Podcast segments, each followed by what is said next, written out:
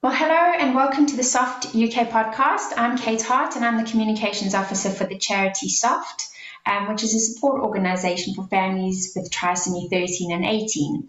And today I'd like to welcome Jenny Hudson, a chiropractor and a professional advisor for Soft. Welcome, Jenny. Hi, nice to meet you. So, thank you so much for joining me today. I really appreciate your time and I suppose we should probably start off by saying that we do actually know each other. Um, so, for everyone listening today, my daughter Hannah, um, well, Hannah and I form part of Jenny's story. Um, so, you'll hear a bit more about that coming up in a little while. But um, yeah, Jenny, perhaps you'd like to start by telling us a little bit about yourself and your professional background, please. Sure. Um, yeah, it's really lovely to be here. Um, so yes, I'm a chiropractor and I do a lot within infant feeding as well. I feel like I have a few hats, um, but there's two of them. Um, I've been a chiropractor since 2002, so 20 years. We had a reunion recently that was very surreal. Um, I've always been involved in complex patients. Um, I seem to have attracted patients that are interesting um, since I well since I was a student clinician. Um, so I, I enjoy the challenge of that. I love that. I've done a lot within paediatrics since qualification, um, and I've tried to keep that going. I feel like I've done a lot of pediatric courses that are out there. I think I've done all of them yet, but most. Um, I also did a, a postgraduate diploma in biomechanics um, because I really needed to put some physics really on what we were doing. So it, it, um, it allows me to put some maths on how you explain a problem and how you uh, identify an issue breastfeeding's been a natural progression from there. I've got two boys. Um, they're a little bit older now than needing to be breastfed. They're 16 and 10. but then my journeys with both of those with breastfeeding really led me to understand I need to do more. I need to understand more, and I need to give back as well. Without the breastfeeding support I had when I certainly had my eldest, I wouldn't have carried on feeding. And so when the breastfeeding group I was part of pretty much disbanded because the NHS didn't have the resources and the time and potentially the need, then at that point, I was pretty much given the mantle by the lady who ran the breastfeeding group and said, It's all yours. that's, wow. that's okay. So that was a while ago. Um, so I've I've run loosely Eutoxia breastfeeding group for the past probably 14 years, um, maybe a little bit less, but not far off. Um, and that's gone from strength to strength. So that's gone from being within an NHS setting to within clinic, um, and it's become very virtual. The pandemic changed it mm. dramatically, but it's also allowed me to change how I work, um, but also to put more community support out there as well. Fantastic. Thank you, Jenny. Yeah, it sounds it's apparent that you've always enjoyed helping people and wanting to give back. So, um, thank you for that. So, tell us how did a chiropractor with an interest in breastfeeding support get involved in a charity to do with trisomy 13 and trisomy 18? I think some things happen for a reason. Yeah. I think those things often lead to being a problem. Um, I've seen multiple children um, and a handful of adults with hypotonic problems, so low muscle tone issues, um, and also with some very rare genetic conditions, not necessarily from a trisomy point of view that tends to lead to families who have got other problems and other um, areas that they need support with.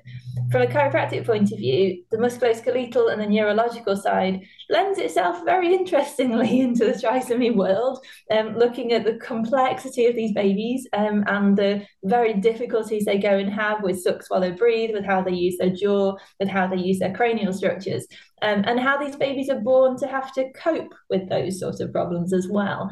And on the flip side of that, how the dyad works. So it isn't just the baby, it's the family that matter dramatically as well. So breastfeeding helps to support both of those. Um, but actually, from my own professional point of view, I really do think that being able to tie that together and being able to delve down those routes and being able to optimize what I can go and offer really takes you into charities like yourselves where it's incredible what, what you're doing. It's, it's awesome. Um, and I've signposted a few families already just towards that. Fantastic. Um, but it really takes you down there. We need to do more. We need to provide more. We need to be available more. Um, and I strive to work multidisciplinary whenever I physically can. That's hard. So charities like Soft really help to allow that to happen in a little more smoother way. Um, not always easy, but it's definitely slightly more smoother.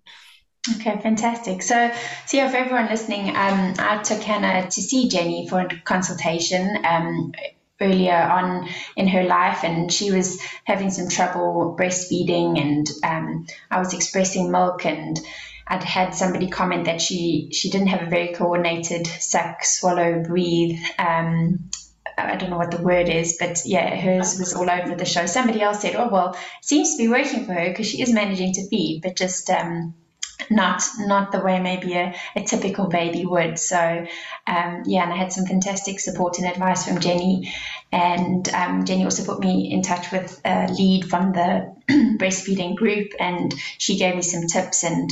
Um, yeah, it was it was fantastic that you got to meet Hannah as well because it was during the pandemic and not many people actually got to meet her. So you were one of the very very lucky few who got to meet. I feel honoured to be part of, and Hannah's changed my world. Um, Hannah made a massive difference to how I wanted to progress forward. She made me completely reflect on where I was as a clinician um, and where I wanted to go towards as well. So Hannah was an incredible young lady um, that really vast impact, probably on more than just me um, in terms of where we went. And the pandemic was just was hard, mm-hmm. really hard on numerous levels. Yeah.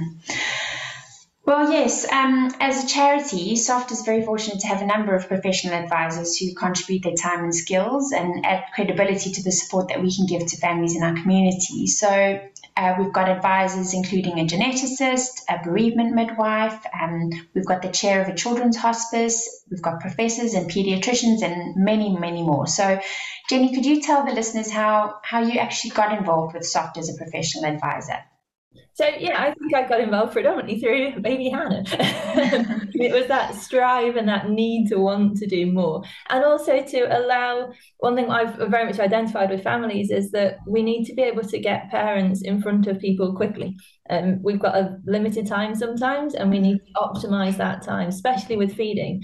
Um, baby needs optimal nutrition quickly, um, and not a half-handed answer, or not a "it'll be okay," or "why don't we do this." We need to have structure. We need education, and that's something the research really pushes towards: is that we need to look at breastfeeding education in the NIC, in, in intensive care units, not in the community at the beginning. We need it actually in the hospitals straight away and it's helping to these infant feeding leads to have that background in education so i think as a professional advisor the more we can work together um, to try and move forward the better for families if we can fantastic thank you jenny and as the newest um, professional advisor for soft what would you say um, one could offer a charity like soft so I can from two or three different angles. So multidisciplinary without doubt. So signposting, working together, smoothing the waters, no question. Helping parents to translate and understand.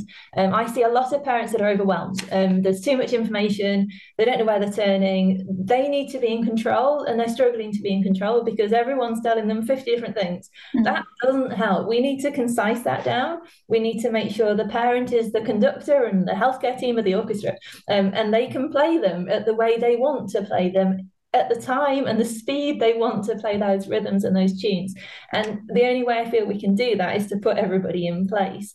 I also feel as a professional that very much be there from two other angles of that. So, from a musculoskeletal point of view, the neurological side of the trisomy conditions is vast. It, it's huge, looking at how these babies are working and how they're using their muscles, how those muscles have actually developed or not, how their jaw is developed or not, where the positioning of things are how we can work with those babies to optimize that and how we can support the parents to understand the way they can improve those strategies is really, really important. Also, the musculoskeletal health of the mother is also very important. There's often yeah. deliveries. So it's making sure mum is recovering and understands how she can recover and where her role is into that. So that can be very important. From an infant feeding point of view, they tie together very nicely, as I'm finding too many times at the moment. So jaw function and oral motor skills are a very big part of that, but also positioning and attachment. So how can we best support these babies to directly breastfeed and almost every research paper is talking about that a lot of the time, even very wobbly babies who potentially have some big problems can directly breastfeed. It's less mm. tiresome than a bottle. And maybe if we're not going down that route, it doesn't have to be one or the other. We can look at supplementary nursing systems. We can look at cup feeding. We can look at tube feeding. There are hundreds of ways of optimizing that nutrition to that baby. If we are directly breastfeeding, how we can support airway, how we can make sure that head is, is in control, and how that baby can then use their muscles that they have and how they can use the muscles around into here to actually form a tongue that actually works to feed and how that baby can then learn to swallow. And there are lots of different positions and different holds, like the dancer hold where we're under the jaw or the rugby ball hold. There's lots of different ways. And even feeding in a sling, so the baby is creatively positioned in, um, in lots of ways. Um, and I work a lot very closely with one of the local sling groups to do that sort of strategy. They're amazing with a piece of fabric, um, but how we can work around that to try and support that mum and baby and it's also looking at the bonding process, so the skin to skin, the importance of non nutritive sucking. So, baby doesn't actually have to be feeding at the breast, but baby could be at the breast. That helps regulate baby's body temperature, baby's heart rate.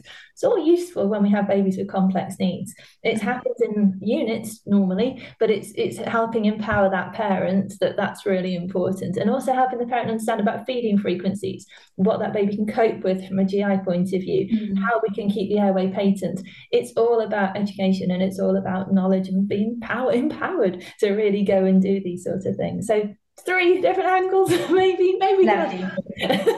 Fantastic. Thank you, Jenny.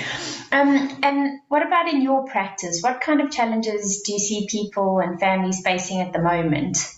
Oh, lots. Um, I think one of the biggest things is time. A lot of the fam- families I see have got time as a massive pressure, and um, whether they've got they have don't feel they have enough hours in the day, or they have time pressures with the conditions that they're dealing with at home as a family, and then how they can best impart that time with a financial directive onto that as well a lot of families we see are struggling um, and it's trying to help them to understand that they have a way forward um, there was a recent paper that came out looking at the cost of formula and the cost of infant formula and the fact that's escalated. And we're seeing healthcare problems apparently coming through peds um, with mums having to change, or parents having to change how they go and feed these babies and how they change it. Breastfeeding should be vital um, with regards to that because it's a free source of nutrition and it's it's trying to help that one. I think a lot of parents are also quite confused. They've got multiple things coming at them, and there's a lot of fear, um, especially with the media and how they're working. COVID's made people change how we look at things. The pandemic's had impact in too many different ways, um, and a lot of parents are in need of support, in need of real support, not just virtual support. Mm-hmm. I know our peer support groups we run are full; they're really busy, and I think sometimes just having a cup of tea next to another parent in a similar-ish situation it's it's massive. It's it's that having that touching base, being able to download, it's it's huge from a mental health point of view. And I really do feel a lot of parents are do have problems with low mood and trying to again going back to time, trying to manage multiple pots up in the air at the moment. Mm. It seems to be a big problem. Okay, thank you. And what do you hope to achieve by being involved in SOFT? And or another way of putting that is how do you hope to make a difference? Oh i'd love to be involved more. I really would love to be involved more. I, I, need to i always I'm, I'm i need to learn. Um, i'm always learning. My, my learning curve is like this for the past 20 years and i'd like it to keep escalating. Um, I, I really hope to make a difference in helping to coordinate things. I'd love to help with by that amazing program of people. We should be team working. Um, mm. That would be marvelous to look at case management in a multidisciplinary team way. Um, I also think the research perhaps needs to be improved. Having done literature searches within trisomy conditions, it's it's quite sparse. There isn't enough out there that's directed, that isn't practical, that's useful information that can be easily disseminated down. And maybe that would change things above. that would be wonderful. That's a long way off. Um, there are a few case reports out there in the literature. There's a few systemic studies, but there isn't enough that's perhaps useful from a point of view. So I think I'd like to be involved on the ground, but I'd also love to be involved to see where we can go with the research and how far we can take that um, within reason. Yeah, where we can go. Of course. Well, sure, Jenny, that all sounds wonderful. Thank you. Thank you so much. Um, yeah, and I know definitely from a personal point of view, when I was expecting Hannah, I knew her little life would be short, um, and it became very important to me that I would get that opportunity to bond with her um, and breastfeed her. So I knew it would be a complex journey, but your help and advice certainly helped to achieve that. So uh, I've got some very special memories that I'll forever cherish as a result. So yeah, um, thanks again, and thank you for talking to me today and for all the amazing work you do. Um, is there anything you'd like to add before we finish off today? Um, no, I think it's been an honour and a privilege to be part of Hannah's world and, and yours as well. And I, I love the fact we get to keep that going and continue. Definitely. Um, well, thanks again, Jenny, and thanks to everyone listening. Um, we hope that this has helped you um, to find out more about what SOFT does and how professional advisors from different backgrounds can help create our community. Whether you're an expectant parent, a bereaved parent, a family member, or a professional, if you need support or information, we're here for you. So please reach out to SOFT, and our contact details can be found in the podcast below. Thanks again.